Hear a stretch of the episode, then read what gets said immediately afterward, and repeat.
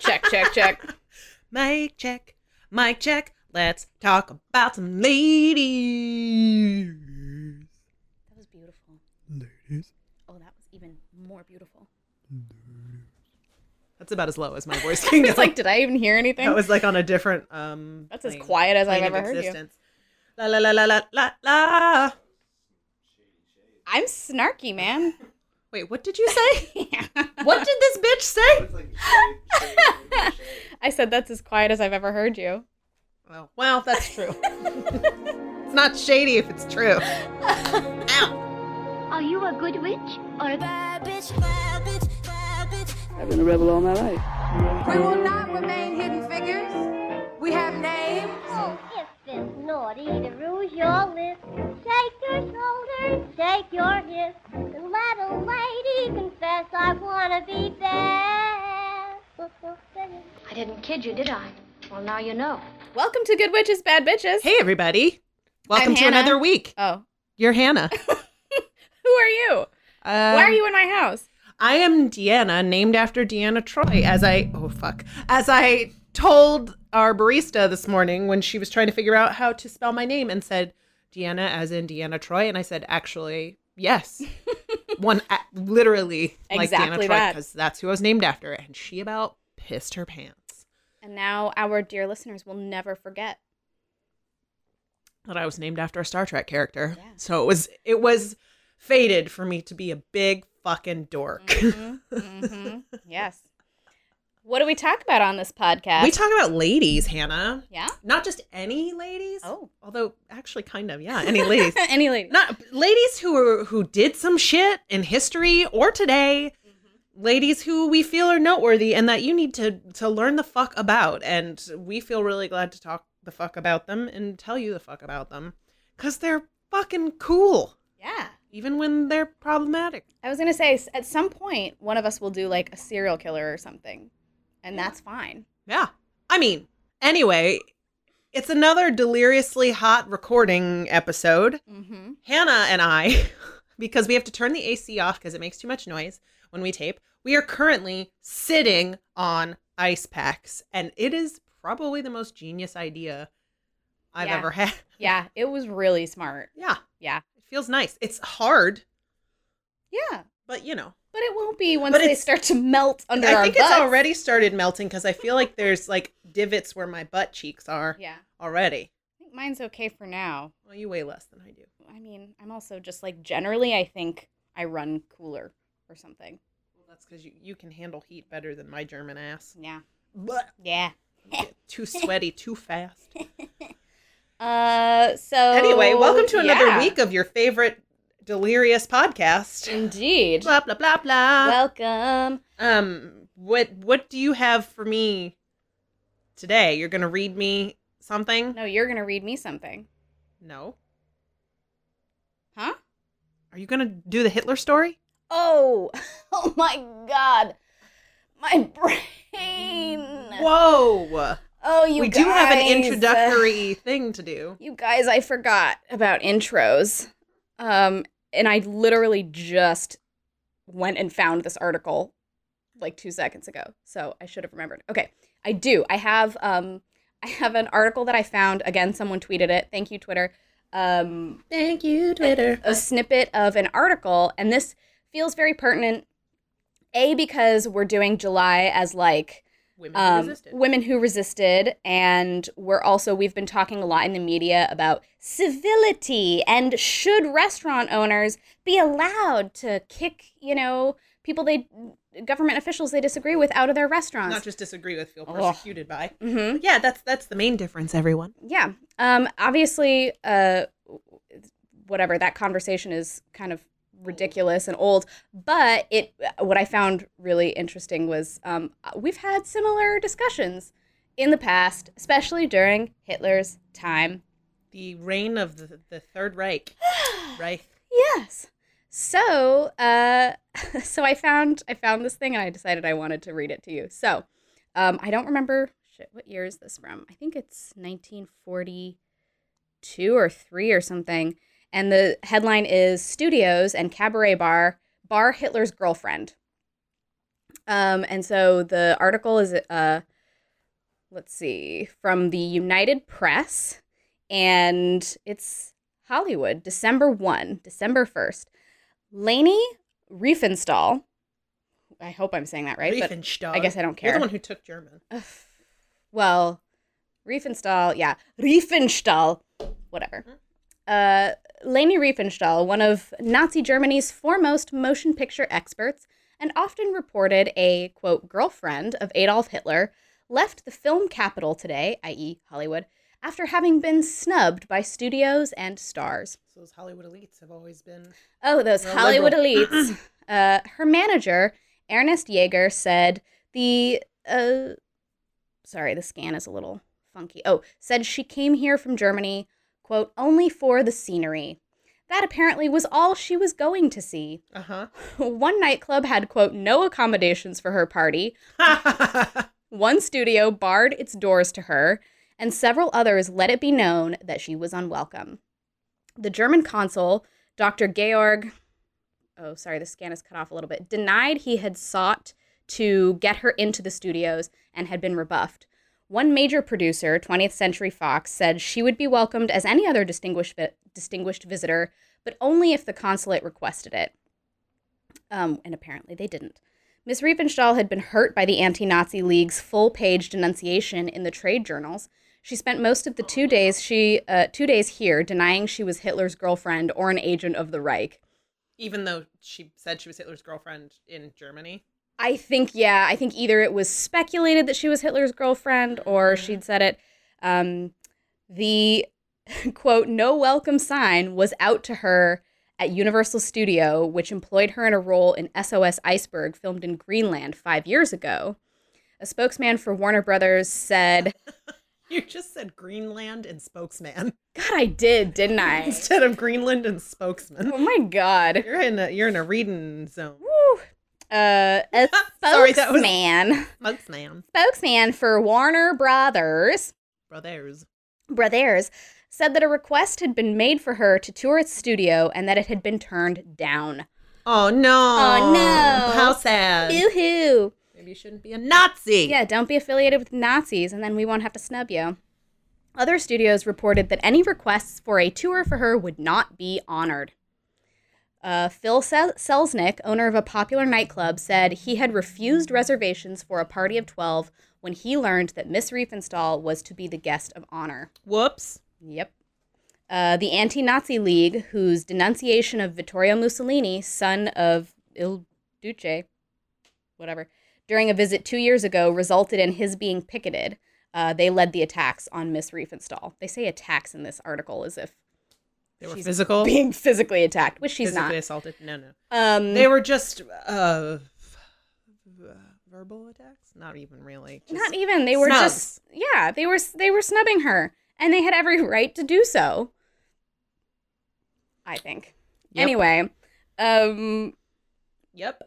what I found interesting is another article I found says Walt Disney was the only studio head to I receive saw that too, Riefenstahl. which is not surprising. Nah, but still.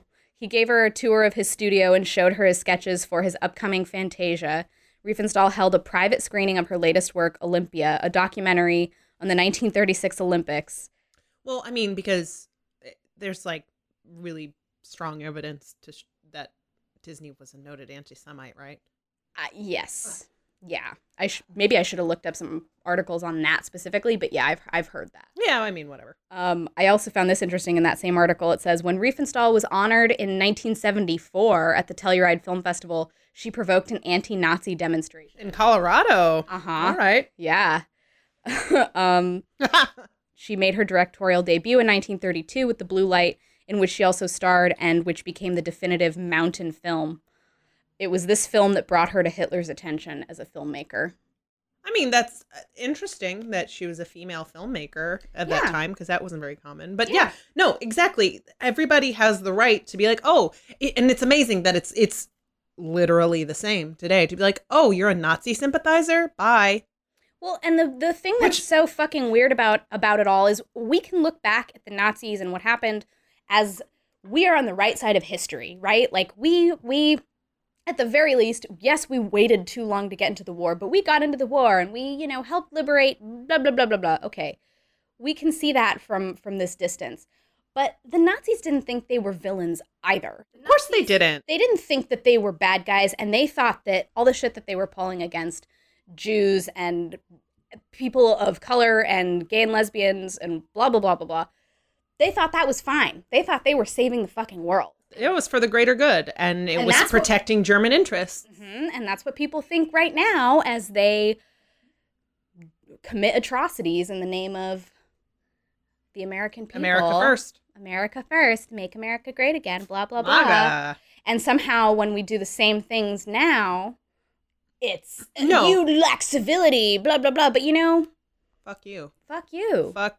Fuck Because I don't fascism. wanna be on the wrong fascism is side of bullshit. history. Exactly. What that Stephen Colbert tweet? He was like, "People who are on the right side of history never had to nitpick what the definition of a cage is." Oh, so good. That was great. And then also th- that article where the headline was like one of the the higher ups in ICE or, or something like that said that that there, you shouldn't compare ICE to the Nazis because they're just uh, doing their jobs and being and, and being given orders. And I'm like, that's what the Nazis did. that's that's literally what that's that's the Nuremberg defense. That oh my God. the blindness to history is is Really upsetting because it means we're Upsetting and repeating it. insane. Um, anyway. anyway. I think that's a great article, and I think it's super super super pertinent to today. Yeah. Fascinatingly Yeah. and horrifyingly. Yeah. fuck you. if you think that. Well, because you were saying you were listening to Pantsuit Politics, right? And the definition of civility is not it's not politeness. Yeah. Like civil dissent is civility. Exactly. Disagreeing on things like i- in a peaceful way, like peaceful protest is civil. That's what it is. Mm-hmm. yeah. And and asking Debating someone ethical questions is civil. asking someone politely to leave your restaurant because you disagree with what they're doing and in the country you live in is a, a civil vor- form of protest. Right. It it's is. not like they kicked her ass and forced No. her out physically. They didn't throw feces at the restaurant, which apparently some Republican went and did after the fact. Trump supporter. Uh, nah. Because not all Republicans are Trump supporters, and I get that, blah, blah, blah. But the uh, GOP is fucked these days. Like, fuck all of you and your spineless bullshit. You are all complicit in fascism, which is so anti American, it's insane. honestly if you do want to hear like a, a true republican like somebody who is conservative in the in the real sense not the you know i want to deport all immigrants sense um, go listen to pantsuit politics because their their episode their episodes recently have been really really smart and intelligent um, dissections of what's going on Right. and it's two people from the left one one from the left and one from the right and you know To women, right? two women Yeah. and so if you if you get sick of um, pod save america which i love that podcast but they get really broy sometimes so if you They do. and they get really outraged and blah blah blah but pants it's great. No, they're great, but at the same time, yeah. Th- They- there was that that I got really pissed off at Pod Save America, which I love, but there was that uh, after the Michelle Wolf thing, Mm-hmm. and they were like, "Oh yeah, I had to look up what a smoky eye was to even get the joke," and I was like, "You guys are grown men. You, the name smoky eye already implies what it fucking is. it looks like it's like gray tones, yeah smoky eyes." yeah, whatever. The thing, the other thing I like about pantsuit politics is they understand that not uh, Pod Save America guys.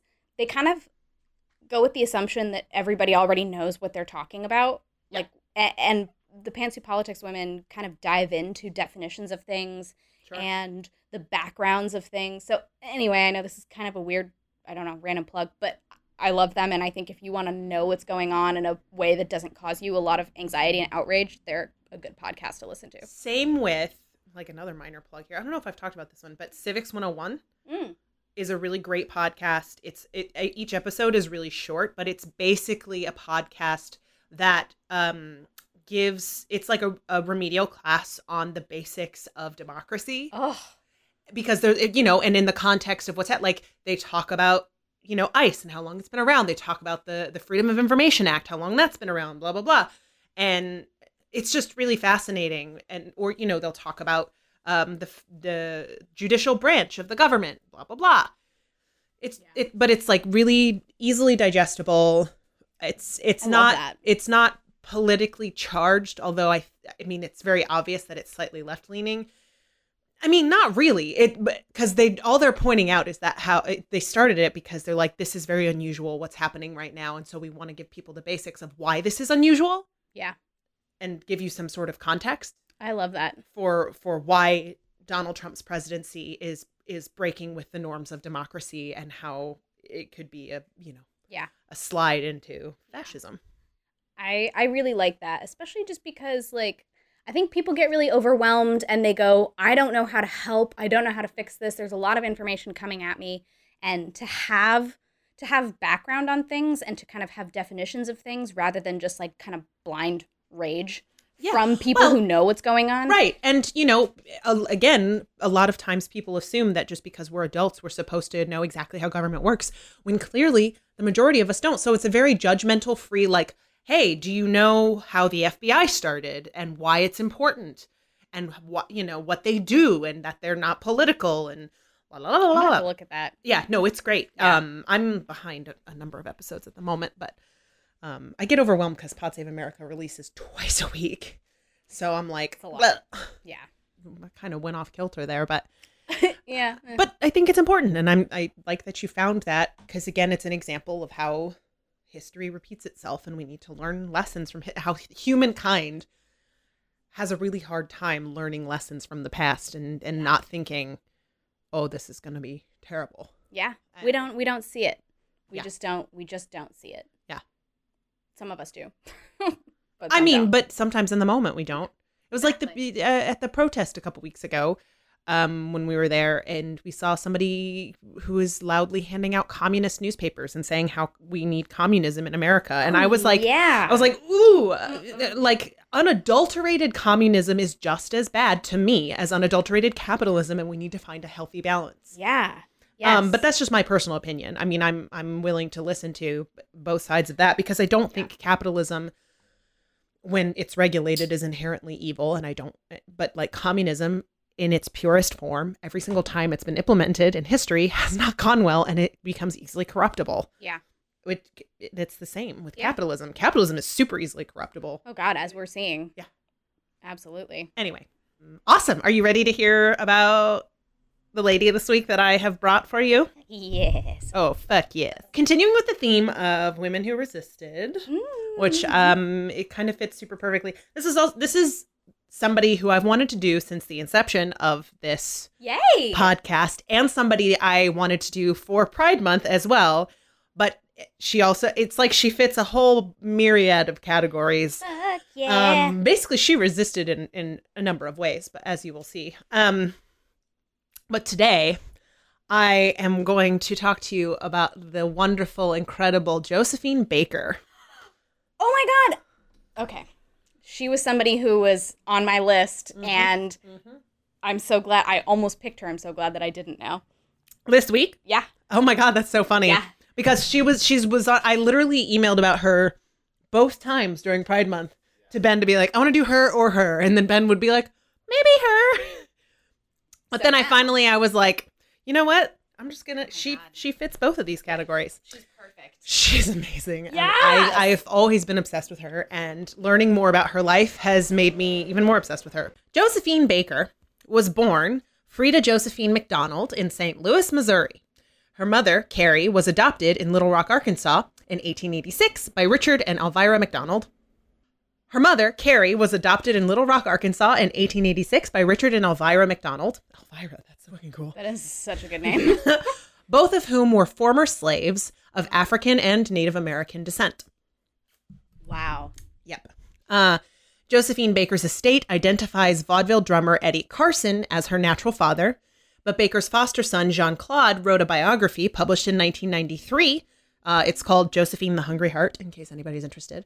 He did an exhaustive amount of research into her life, and the book um, has a topic in which he discusses the circumstances surrounding Josephine Baker's birth. Um, oh, yeah. So I have a quote from this. Most of my information came from Wikipedia, biography.com, Pink News, Al Jazeera, and women's history.org. There's a lot, a lot of sources on this one. Fuck yeah. So, from his book, quote, the records of the city of St. Louis tell an almost unbelievable story. They show that Carrie was admitted to the exclusively white female hospital in, uh, on May 3rd, 1906, diagnosed as pregnant. she was discharged on June 17th, her baby, Frida J. McDonald, having been born two weeks earlier. Why six weeks in the hospital? Especially for a black woman of that time who would customarily have had her baby at home with the help of a midwife. Obviously, there had been complications with the pregnancy, but Carrie's chart reveals no details. hmm The father was identified on her birth certificate simply as EDW. Whoa. I think Josephine's father was white.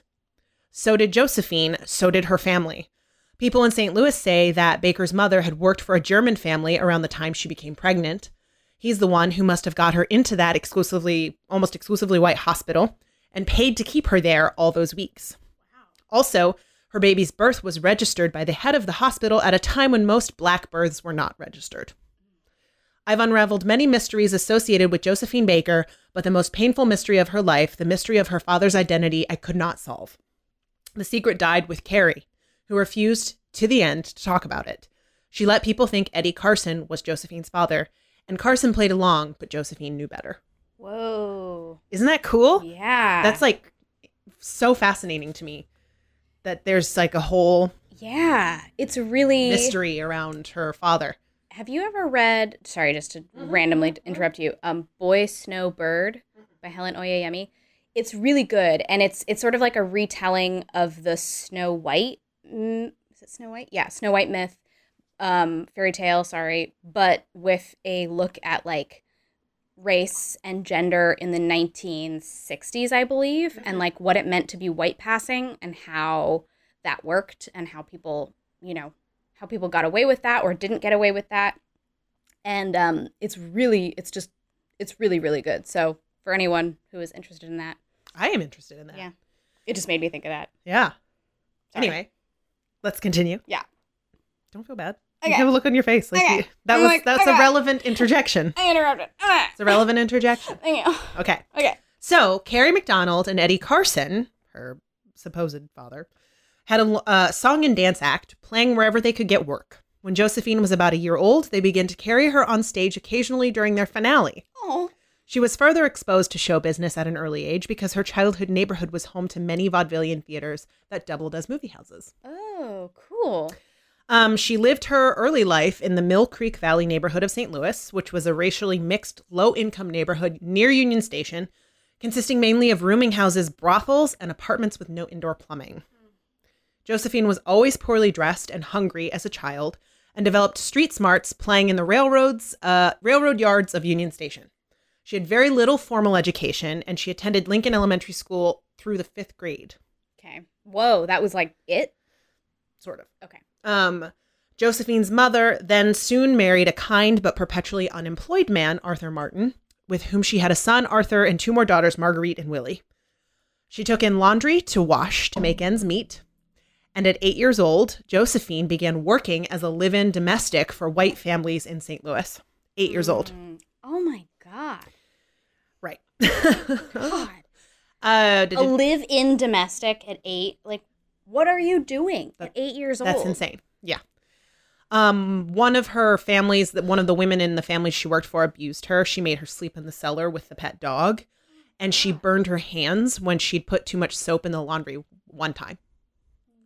So by age 12, she dropped out of school. Like she would go back and stop. And so she dropped out of school at age 12 Oh my god. which is is nuts. I and I thought that it was really important to to really specifically bring that up because I know that many of the women we talk about on this podcast uh, have had educations that were unparalleled for their time. And Josephine Baker wasn't particularly educated and still managed to be one of the most incredible women in history and did some really important stuff. So I thought that was important to mention that, you know, she was a, an amazingly brilliant woman and was not formally educated very much. I love that. Right. I mean, I love that you're talking about that. Right. That she was. It's significant to Yeah. point out. Yeah. Um so at 13, she worked as a waitress at the Old Chauffeurs Club. She also lived as a street child in the slums of St. Louis, sleeping in cardboard shelters, scavenging for food in garbage cans, uh, making a living um, on the street corner dancing. it was at the old chauffeur's club where she first met Willie Wells and married him the same year at 13 years old. I was. Oh my. God, wow. 13 years old. Oh boy. Wait. So she had when she dropped out of school. Did that also? That was also the time when she stopped being a domestic. I assume so. I mean, like suffering the hands of abuse that she did. That was my ice pack. That was the crash that I was expecting from that. oh Oh, god. no, I'm now going to get even more sweaty than I am. Ben, get it. Oh, Get it. thanks, Ben. So yeah, no, she she started like living on the street. I guess because, I mean, I wonder if it was easier for her to live on the street because her mom had a new husband and new kids, and the house had no plumbing and was really, I assume, probably pretty small if it had no plumbing and was like a brothel filled neighborhood. Well, Um, and she clearly could determine her own you know, activities. right, and, you and and- I presume you could save more money if you didn't have to pay rent Yeah. or contribute to rent, I bet dancing paid better too. dancing and working as a waitress Mm-hmm. and getting married Ugh, Um, at how- 13. at Ugh, 13. hmm Uh, God. However, her first marriage lasted less than a year. Yeah. No shit, because she was 13. She was a child bride. Following her divorce from Wells, she found work with a street performance group called Jones Family Band. In her teen years, she struggled to have a healthy relationship with her mother, who didn't want her to become an entertainer and scolded her for not tending enough to her second husband, Yeah. Willie Baker, whom Ugh. she married in 1921 at age 15. My God. She's 15 years old and on her second husband. Two How- two willies. Two Willies. And she had a sister named Willie too, I guess. That's that's a very common name. Oh God. Um, although she left Willie Baker when her vaudeville troupe was booked into a New York City venue and divorced him in 1925, okay. it was during that time she began to see significant career success, and so she continued to use his last name professionally for the rest of her life. Uh, yeah. Okay. Because that's All when her right. career first started picking up and she started gaining some attention. Yeah. So it made sense. So people always knew who she was. Yeah. So back to that vaudeville troupe. She was recruited for the St. Louis Chorus vaudeville show at the age of 15. She headed to New York City during the Harlem Renaissance, performing at the Plantation Club, Whoa. which is a weird name, and in the chorus lines of the groundbreaking and hugely successful Broadway review Shuffle Along, Mm. Hmm. which is something a name of shows that's it's a show that still gets revived today. Does and it? What is in it? uh, 1921, Wow. yeah. All right. and in The Chocolate Dandies. Fascinating, Mm. Oh my God. slightly weirdly fetishization of that. I took a sip of my beer as you said that, and I was like, "Whoa! Mm-hmm. Oh my god!" Baker performed as the last dancer on the end of the chorus line, where her act was to perform in a comic manner as if she were unable to remember the dance until the encore, at which point she would perform it not only correctly with but with additional complexity. Oh my god, that is So so, she- vaudeville. Which she was a comedienne, so she was a great dancer, but also she was fucking funny. yeah, So people would utilize oh, that. I love that. Um, she was billed at the time as the highest paid chorus girl in vaudeville whoa, wait, at that time, whoa. which is fascinating. how, how old was she by now? Do you know? 1924, so she would have been like uh, 18, 18 or 19. whoa. Mhm. All right, I'll accept Uh, her career began with blackface comedy at local clubs, which was the quote entertainment that her mother disapproved of it. Mm-hmm. for obvious reasons. Yeah. However, those performances landed Baker an opportunity to tour in Paris, which would become the place she called home until her final days. Yeah. Uh, though she traveled, returned with gifts and money for her mother and younger half sister, the turmoil with her mother pushed her to take her first trip to France. She sailed to Paris and opened in La Revue Nègre, Mm-hmm. Black Review, on the 2nd of October 1925, age 19, at the Théâtre des Champs Elysees. Wow. In Paris, she became an instant success for her erotic dancing and for appearing practically nude on stage. I hey, I think we could all be an excess. I'm- an excess. Oh my god, a success. An successful success. an accessible success. Uh, after her successful tour of Europe, she broke her contract with her vaudeville troupe and the returned one in. the one in New York Okay. and returned to France to star at the Folie Bergère, uh, which set the standard for her future acts. Did she know French by? I mean, you may. Not I know assume this, she but- didn't know when she first went, but Yeah. I presume she learned because she lived in That France for the rest of young. her life. Yeah. Yeah. she probably picked it up. Um, at the Folie Bergère Music Hall, one of the most popular of the era, uh, Baker's career would reach a major turning point in a performance called La Folie du Jour she danced wearing little more than a skirt made of 16 bananas, which was her famous danse sauvage, savage dance.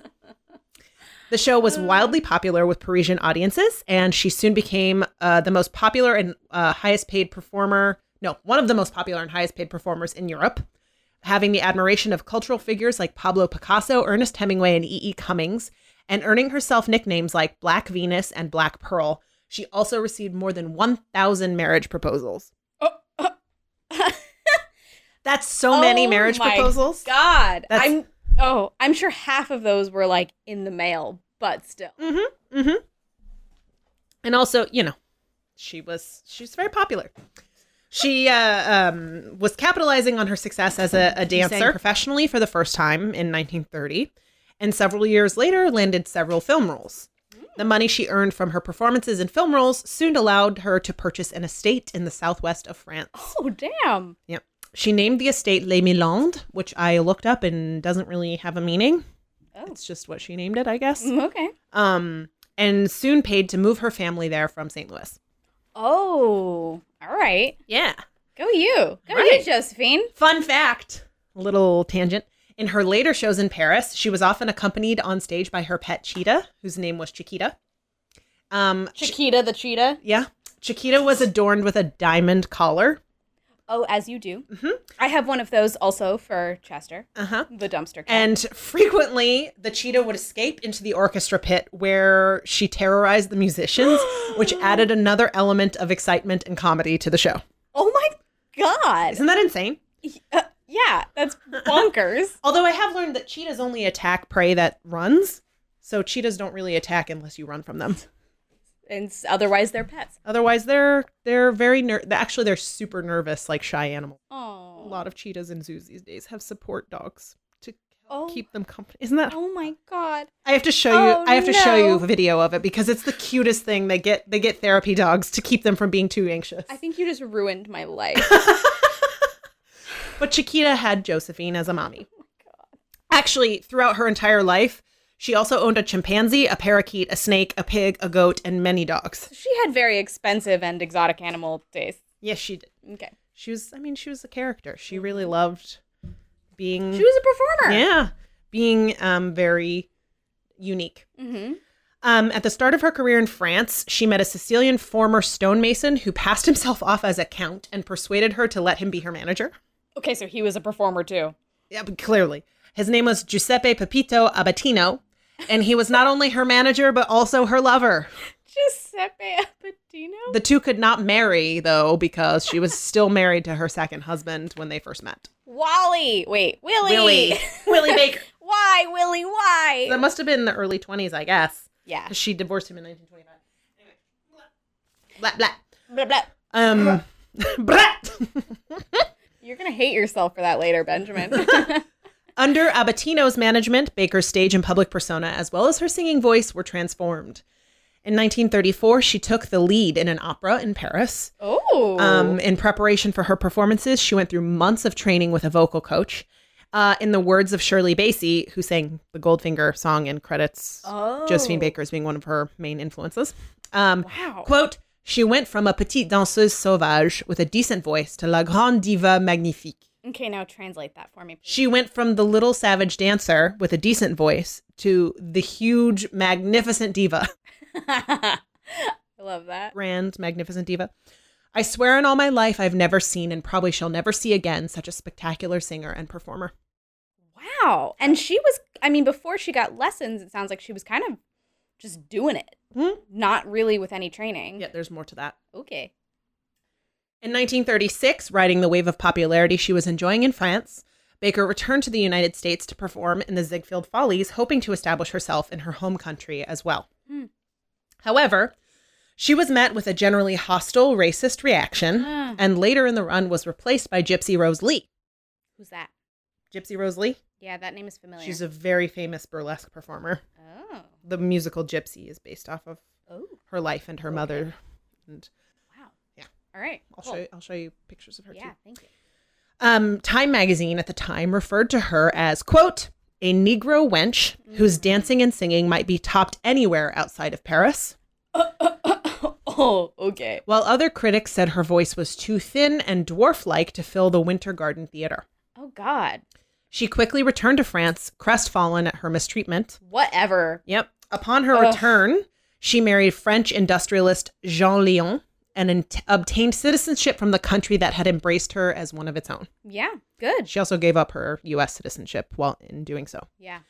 Um, they were Makes married in the French town of Crèvecoeur-le-Grand in a wedding presided over by the mayor. This is partially why I didn't pick her is because I could not pronounce all of these fucking French words. Well, you're welcome. Thank I you. can sort of pronounce them.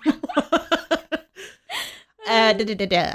In September 1939, when France declared war on Germany in response to the invasion of Poland, Baker was recruited by the Deuxième Bureau, which was uh, French military intelligence. Sorry. My bad. She was uh, recruited as an honorable correspondent, and she collected what inf- information she could about German troop locations from officials she met at parties. What is an honorable correspondent? Do you know? Not specifically. okay. That's just the title. I think that's what. That, So that- she was her recruited. job title. She didn't go to them. Yeah, that's And what it they- sounds like. Okay. Because and they were like, "Be this because thing. she could work you know because she was famous Yeah. so it was really easy for her to get into places where higher ups were and all that um she specialized in gatherings at embassies and ministries charming people as she had always done while gathering information Mm. her cafe society fame enabled her to rub shoulders with those in the know from high-ranking japanese officials to italian bureaucrats and to report back what she heard she attended parties and gathered information at the italian embassy without raising suspicion because people loved her Yeah. yeah. And she was a woman. well, she's a woman and, you know, she she was famous and so they thought that she was vapid and didn't care about politics. Yep. But clearly she did.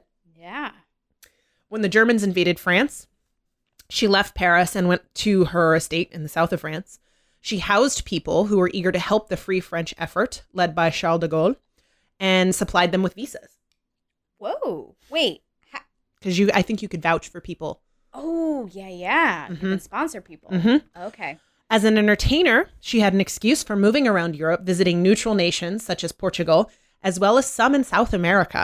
She carried information for transmission to England about airfields, harbors, and German troop concentrations in the west of France. Notes were written in invisible ink on her sheet music. I love that detail. Right? Oh my god. Paper is soggy because of how hot it is. um, Just think of what Josephine Baker went through. Ah, true. Later in 1941, she and her entourage went to the French colonies in North Africa. The stated reason was Baker's health, since she was recovering from another case of pneumonia. I guess she probably she got Oh. pneumonia. Um, but the real reason was to continue helping the resistance. Yeah. From a base in Morocco, she made tours of Spain. She pinned notes with information she gathered in her underwear, counting on her celebrity to avoid a strip search, Oh. which happened frequently. But because she was famous, it didn't happen because that was really disrespectful to do to a famous person. Uh Uh-huh. huh. She met the Pasha of Marrakesh, whose support helped her through a miscarriage, the last of several. After the miscarriage, she developed an infection so severe it required a hysterectomy. Oh. The infection spread and she developed peritonitis and then septicemia. Ooh. After her recovery, recover me. After her recovery, which she continued to fall in and out of, she started touring to entertain British, French, and American soldiers in North Africa. The Free French had no organized entertainment network for their troops, I guess like the USO. Yeah. Um, Yeah. So Baker and her entourage managed for the most part on their own. They allowed no civilians and charged no admission, Wow. which was cool. Yeah. After the war, Baker received the Croix de Guerre and the Rosette de la Résistance, which were two military honors. Yes, I've had I Um, have those too. Yep. She was made a Chevalier of the Légion d'honneur by General Charles de Gaulle. Charles de Gaulle. Charles de Gaulle. Charles de Gaulle. Charles de Gaulle, Okay. which an airport is uh, named after in Paris. oh. You can go to Charles de Gaulle Airport. Well, well. There you go. So, after the war in 1949, a reinvented Baker returned in triumph to the Folie Bergère. Bolstered by recognition of her wartime heroics, she saw um, she assumed a new gravitas, unafraid to take on serious music or subject matter. Yeah. The engagement was a rousing success and reestablished her as one of Paris's preeminent entertainers. In 1951, she was invited back to the United States for a nightclub engagement in Miami. Oh, isn't that nice? Mhm. Mm-hmm. After winning a public battle over desegregating the club's audience, Baker followed up her sold out run at the club with a national tour. Rave reviews and enthusiastic audiences accompanied her everywhere, climaxed by a parade in front of 100,000 people in Harlem in honor of her new title, the NAACP's Woman of the Year. I hate America. God damn it. Why? Ugh. Because these are the same people who were like, No, we don't want you here. This isn't going to work out. We're Mm-hmm. too bitter about, you know, your talent and the things you're able to do. But like because you're a once black she's- woman? once she's famous and once she has done amazing things for the war, they're suddenly like, "Oh my god, we loved you this whole time." I mean, but she still had to fight them about desegregating. But she still her- had to fight them about. s- Oh god. Okay, to be clear, I love America. I think we can be better. I feel like we have always had that potential, and we just aren't filling it. Yet. Continue. Okay. Although she was based in France, Baker supported the civil rights movement during the 1950s. Of course. Duh. Yeah. When she arrived in New York with her husband, they were refused reservations at 36 hotels because of racial discrimination. But that's cool. Yeah. That's civil. She was so upset by this treatment that she started writing articles about the segregation of uh, everything in the United States. Um, she also began traveling in the South giving talks. She gave a talk Oh. at Fisk University, a historically black college in Nashville, on France, North Africa, and the equality of races in France. Wow. which is interesting because I mean France is very liberal in many many ways, but they have a lot of rampant like anti-Muslim sentiment these days Yes. and Yeah. anti-immigration like Marine Le Pen bullshit. Anyway, Yeah. anyway, anyway. She demanded that her performance contracts contain a non-discrimination clause and that her audiences become integrated, Yes. Yes. Yes. similar to Hazel Scott. Good. Uh, her insistence on mixed audiences helped to integrate live entertainment shows in Las Vegas, like in general. Fuck yes. After this, she began to receive threatening phone calls from people claiming to be from the KKK, Fuck you, KKK. but she said publicly, publicly, public, publicly that she was not afraid of the KKK. Go- well, she'd been in the fucking war. I mean, she'd been a spy. She slash literally had correspondent. to deal with Nazis Yeah. and fascists. Yeah. Fuck you, KKK. Like anything you can bring on. Which, fascinatingly enough, the current KKK is also very Nazi sympathetic and uh, also fascist. Mm, ugh. Yeah. Um, This could be a six-hour-long podcast if we wanted to rant for that long. it could be. Also, there's a lot of notes because I, I I edited it edited it, edited it down only so much. yeah. In 1951, Baker made charges of racism against the Stork Club in Manhattan, where she alleged she had been refused service. So she's still, even though she's super famous, is still struggling to even get service. It's insane. Because if they don't recognize her, then all of a sudden, she's just a a, a black person, and Who exists? Who I almost exists? dropped this bottle of beer because I'm sweating, and the beer bottle the is beer sweating. sweating. Mm. Anyway, so she made charges of racism against this club in Manhattan. Uh, actress Grace Kelly was at the club at the time and rushed over to Baker, took her by the arm, and stormed out with her entire party, vowing to never return. Thank you, Grace Kelly. She apparently did come back later, but it was Eh. it's a good statement Yeah. to have made. Um, the two women became close friends after that incident. Oh. Um, later in life, when Baker was near bankruptcy, Grace Kelly offered her a villa and financial assistance um, in Monaco because by then she was the princess of Monaco. Mm-hmm. Yeah. After that event, Baker then scolded columnist Walter Winchell, who was an old ally of hers, for not rising to her defense uh, in that incident. Winchell responded swiftly with a series of harsh public rebukes, including accusations of communist sympathies, which was a really huge, serious charge at that time. Oh yes, it was. Yep, as we know, the Red Scare. People were executed for that shit. it's bullshit. Um, the ensuing publicity resulted in the termination of Baker's work visa, What? forcing her to cancel all her engagements and return to France. It was so they retaliated by canceling her shit. by deporting her, basically. Fuck. It was almost a decade before U.S. officials allowed her back into the country. Oh man, we're so bitter about these articles that your friend wrote. We're gonna make you fucking leave. Yeah, because you have com- communist sympathies because somebody said you did. I know. But in 1963, she spoke at the March on Washington at the side of Reverend Martin Luther King Jr., where she was the only official female speaker. The only one? The only official female speaker. Uh, what does that mean? Uh, That means other women spoke, but they weren't on the docket. Oh, oh okay. Yeah. Um, while wearing her Free French uniform, emblazoned with her medal of the Legion d'honneur, she introduced the Negro women of civil rights. Uh, Rosa Parks and Daisy Bates were among those she acknowledged, and both of them also gave brief speeches. Awesome. During her work with the civil rights movement, she began adopting children, Oh, like a ton of them, forming a family she often referred to as the Rainbow Tribe. Oh. Baker wanted to prove that, quote, different, uh, or, quote, children of different ethnicities and religions could still be brothers. She t- often took the children with her cross country, and when they were at Chateau des Milondes, she arranged tours so visitors could walk the grounds and see how natural and happy her children in the Rainbow Tribe were. The rainbow tribe. So I will tell you, she had 12 adopted children. Wow.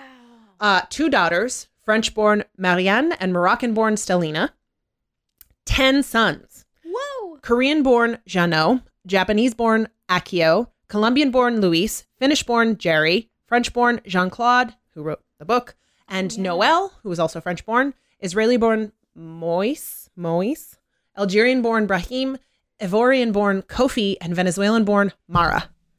So Whoa. people from everywhere. And she decided to be their mother because she had a huge house and money yeah.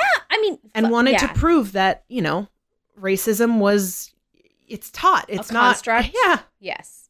It's not learned. It is learned. It's not a Innate. Natural. Yeah. uh, after mlk's assassination coretta scott king approached josephine baker in the netherlands to ask if she would take her husband's place as leader of the civil rights movement Wow. Mhm. Wow. right God, i had no yeah. idea uh, but after many days of thinking it over baker declined saying her children were too young to lose their mother because she knew if she took that on she would be at risk of like being killed like immediately by the us government like mlk was That makes me want to cry. right? Yeah. Um, in her later career, Josephine Baker faced financial trouble. She commented, "quote Nobody wants me. They've forgotten me." But her family members encouraged her to continue performing. In 1973, she performed at Carnegie Hall in New York to a standing ovation. She was so moved by her reception in the United States that she wept openly before her audience. Oh. The show was a huge success and marked Baker's comeback to the stage. That following year, she appeared in a royal variety performance at the London Palladium and then at the Monacan Red Cross Gala, celebrating her 50 years in French show business. Advancing years and exhaustion began to take their toll. She sometimes had trouble remembering lyrics, and her speeches between songs tended to ramble, but still, she continued to captivate audiences of all ages. Uh, in her later years, she converted to Roman Catholicism. In 1968, she lost her castle due to unpaid debts, but recall I earlier said that Princess Grace Kelly offered her an apartment. Mm-hmm. Yeah. Um, in April 1975, Josephine Baker performed at the Bobino Theater in Paris, and uh, the first of a series of performances celebrating the 50th anniversary of her Paris debut. Numerous celebrities were in attendance, including Sophia Loren and Princess Grace of Monaco. But just days later, on April 12th, 1975, she died in her sleep of a cerebral hemorrhage.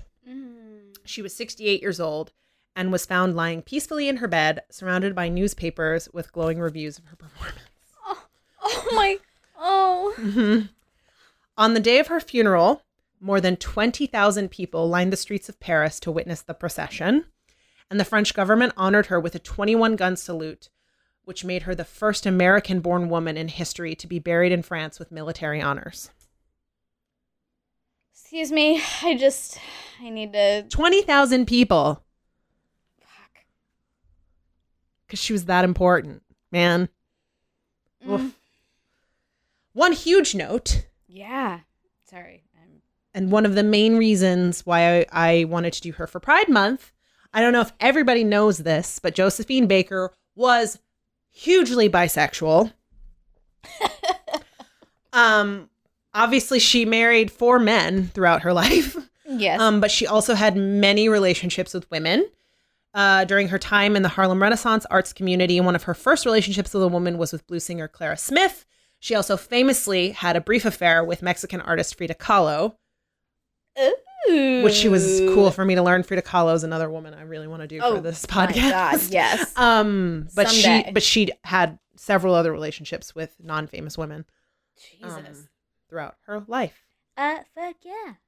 So that's a lot of info about the one, the only Josephine Baker. Josephine Baker. Well, and I think a, a lot of people maybe don't even know about her necessarily, and that's in part because she was mostly famous in France.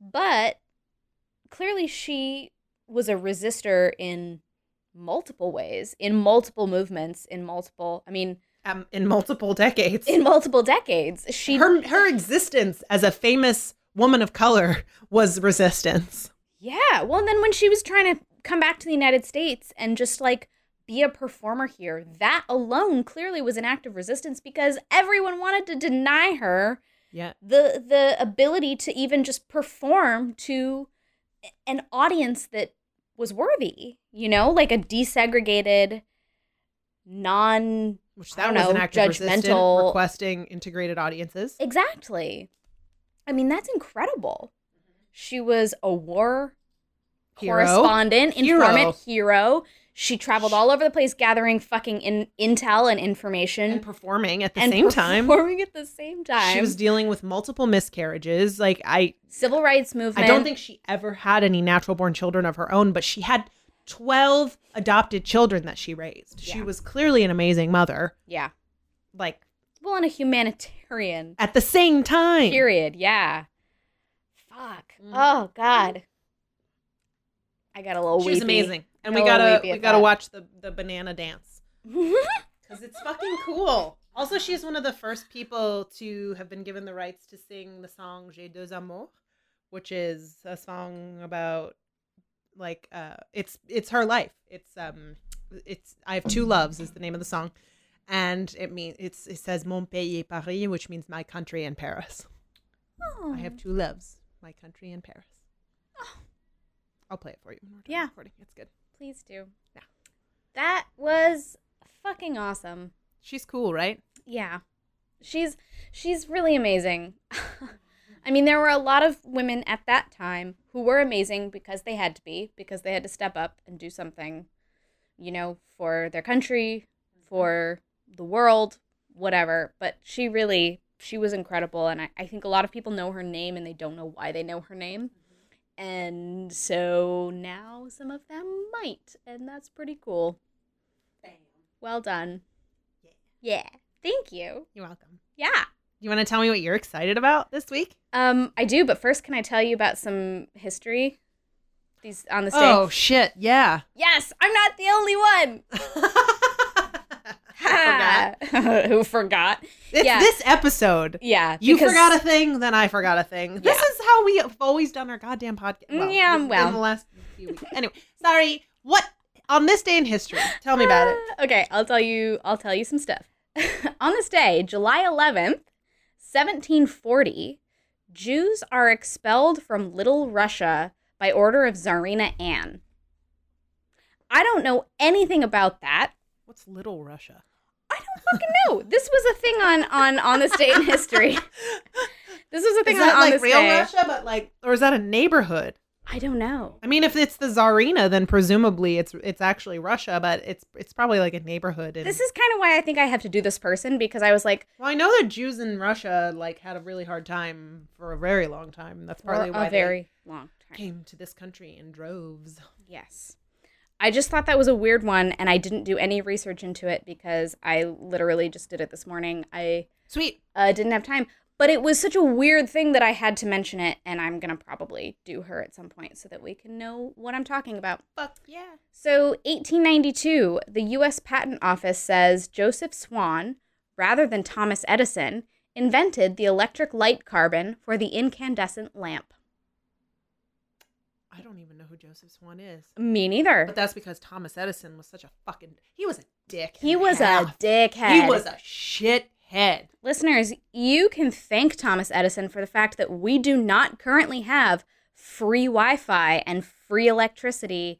You're He's a welcome. piece of shit. And also would Because- just electrocute animals in public just to show how electric current worked. Gross. Like of all sizes, dogs, elephants, everything. Yeah. It's horrible. He's horrible. he- horrible, horrible. We we credit him with a lot, and I say quote credit because He stole credit for shit from a lot of people. He stole credit clearly, and that was one reason why I wanted to do that one because it Yeah, was Joseph like Swan, fuck uh, Thomas Edison. Yeah, yeah, I mean Joseph Swan clearly got h- had something I'm to sure do with he something. invented it, and then Thomas Edison. Thomas Edison took credit. Yeah. He and Tesla were like always in competition, and Tesla had ideas that were way better for like They were way more progressive. they were and way more progressive. before they- We would ha- literally like I- it pisses me off so much because the only reason we have electricity as we have it now, the the whole like you have to plug shit in, is because that was better for capitalism. Mm-hmm. Okay. Anyway, I'm going to stop ranting about that and I'm going to go on to my next thing. 1955, uh, President Eisenhower signed a bill requiring use of the inscription, In God We Trust, on all paper money. Wait, what year was that? 1955. Yep, McCarthy era. That was Mhm. also the same era that they added um, "Under God" to the Pledge of Allegiance. Yep. which makes it sound super clunky and it's because we always we've known it as we've known it for our entire lives that people don't realize that you know when you say oh well, i have to do it from the beginning i pledge allegiance to the flag of the united states of america and to the republic for which it stands one nation indivisible with liberty and justice for all sounds so much better Mm-hmm. Yep. But now we say one nation under, God. indivisible which is so weird and It is so clunky. weird. And and Trumpers, you. I'm sorry, but this is this is why Trumpers love ni- the 1950s. Yeah. It's because of shit like this. Okay. Uh, 1960, To Kill a Mockingbird by Harper Lee is first published. oh cool Um, it's a good book yeah, it's a it's a book. Um, it's a good book I know I just wanted to say that to be contrary contrary. all right Um, 1969, David Bowie releases the single Space Odyssey Oh, nine days, hell yeah nine days before Apollo 11 lands on the moon. fuck yeah i didn't Mhm. know that I didn't either. oh david bowie How cool is that? r.i.p I know. I love Did you go see the exhibit at the Brooklyn Museum? Fuck, I never did. I don't. Is it still going? I don't know. I went and saw it. It's fucking I know cool. you did. We're going to have to go look. We're going to have to see if it's still there. and I mean, I didn't know that much about Bowie as a person because I was a we were a Prince household. Oh, man. All Prince right. and George Michael. That's fine. Um, but yeah, no, it, he was interesting and also famously bisexual. Yes, yes, he was. If you, uh, this movie is not technically about David Bowie, but Velvet Goldmine Yeah. is kind of like sort of fictionally based on David Bowie. Anyway, go Love watch it. that movie. It's awesome. Go do it. Um, okay, 1977, the U.S. Medal of Freedom is awarded posthumously to Martin Luther King Jr. Fucking finally. 1977. What's too well, but that's because the government was basically behind his assassination. I mean, yeah, He was a big threat to the status quo at the time. they were tapping his phone. They were trying to get him on something. Anyway, so many things to rant about. So Not little enough time. 2007. I just this is pandering to June you. and me. eleventh, two thousand seven. June 11th, July 11th, 2007. Right, it's July now. Uh huh. Harry Potter and the Order of the Phoenix, the fifth film based on the books by J.K. Rowling, is released. Oh, the movie. The Well, oh, movie. der, oh, der. 2007. Yeah. Which isn't long after the book. Mm-mm. I feel No, at that point they were kind of caught up. They were getting caught up. because the fourth book came out in two thousand. And the fifth book Yeah. came out, I think, in like 2002 or 2003. something like that. Yeah. Yeah. Uh, my last one 2012 Republican presidential candidate Mitt Romney was booed over comments he made while giving a speech to the NAACP, a U.S. civil rights group. The comments that prompted the audience to boo the candidate were when he vowed to kill the Obama healthcare changes and after he stated that he would be a better president to African Americans. Oh, Mitt Romney. I know. I'm just- Except for the days, like I, I yearn, I yearn for a president, like a Republican president, closer in ideals to Mitt Romney than what we have now. I don't know. That's the irony. That's the, the true irony. That's kind of Also, can we talk about? I know we've talked about this. Can we talk about it publicly? How Mitt Romney is only one year younger than Donald Trump, and how he looks so much better. Good God, it's upsetting. Donald Trump looks like Donald Trump is a, a gross used- sack of lard. oh, he is disgusting. I know I almost said something terrible. I'm not gonna say he it. looks really terrible for Yeah. his age. Like Donald Trump is basically the same age as my stepdad, who also looks way way better. Mm-hmm. Obviously, Mm. Ugh, Donald Trump is the real arse face. yeah. Donald Trump is the real arseface. I wish that could be the title of this episode. Anyway. It's probably going to be something like uh, La Grande Diva Magnifique Uh huh. or some shit. Except in English, because. Yeah, but put it in French because why not? I'm Fuck you, Hannah. I took German in high school, and I took French. friends is so much better than everyone else. Yeah. What just happened? I thought we were doing like a. we were doing baby a bit, voice but it battle. like went Yeah. baby voice. That's ha- the name of this episode: baby voice battle. we need to wrap this shit Yeah. up. Um, All right. What are you excited about? Um, so we talked about it a little bit already, but I, I'm excited about Pantsuit Politics mainly because they're doing episodes that are really like relevant and interesting. Uh, I'm also really excited that Glow is new as of a couple weeks ago. Oh, fuck it's yeah! New. Glow season two came out. Yeah, I That haven't show watched it is- yet. Fucking great. As of taping, by As the of time this taping. airs, you probably will have seen it. You yes, so I'm really fucking excited to sit down and watch the new Glow because gorgeous ladies of wrestling. Come the fuck Whoa, on. What's a better show for good witches, bad bitches? I can't think of one. Hannah and I. wa- I want so desperately to get the uh, Liberty Bell Funko Pop, which was just Oh, released from yes. Glow, and Hannah needs to get the Zoya to the just the Destroyer Funko I need Pop. Zoya the Destroyer. Exactly, and it, it they're very much for our personalities. Yes. I love her so much. And I love Betty Gilpin, and I love Debbie, Debbie. Debbie, and also Kate Nash is in that show. Oh yeah. Mhm. Oh yeah, I remember you made a big deal about that. The last time and I had to look her who up who she was. Now I know. Kate Nash, fucking phenomenal British singer, Yeah. who is apparently trying her hand at acting, and she's not terrible. And now everyone else knows too. Yep. Well, well done. Great, Great. super. Awesome. I'm really hot. We got to turn this AC back on. I feel super delirious right now. All right. Uh rate, review us on iTunes. Rate, review, please, please, subscribe. please Tell your friends tell your friends to listen to this show. We would really appreciate it. Tweet about it if you are Yeah, so inclined. tweet about it. share on Instagram it. Insta. Talk about it Facebook. on Facebook. Email us. oh yeah, please email us. We GWBBpodcast like at gmail.com. Just say hi for fuck's sake. Mm-hmm. We love it. Tell us if you've got feedback, even if you don't want to publicly announce Be like, what hey, you think. guys, email us. when you do this thing, I don't like it. Email us that. Yeah, please tell don't us put it that. in the review. yeah. Or do. I don't care. Just put a fucking review up. yeah, either way, we Love like you. it. Peace out, witches. Bye bye. Bye. Thank you for listening to Good Witches, Bad Bitches. Thank you for listening. You can find us on iTunes, Google Play, Stitcher, Blueberry, and more. basically anywhere you listen to your podcasts. If you like our podcast, it would be really helpful if you could please like and subscribe, rate and review, share with your friends on social media, word of mouth, all of that. It's great. Yes, and you can find us on Twitter at GWBB Podcast. Instagram is the same, and we are on Facebook under Good Witches, Bad Bitches Podcast. And hey, guess what? If you want to hear all of our episodes, they are all up at our website, gwbbpodcast.com. If you have a story about a woman in your life that you want to share with us and that you want us to share on our podcast at some point, you can email us at gwbbpodcast at gmail.com. Hey guys, you know what? If you like what you hear, maybe please consider a little bit of supporting us financially by visiting our tip jar. Um, the link is in the show notes. Every little bit helps. It just kind of makes it so that we can keep this going so that it has some longevity. So just think about it. See, see how you feel about it. Or you can support this podcast directly by buying us a coffee on, Our Ko-Fi.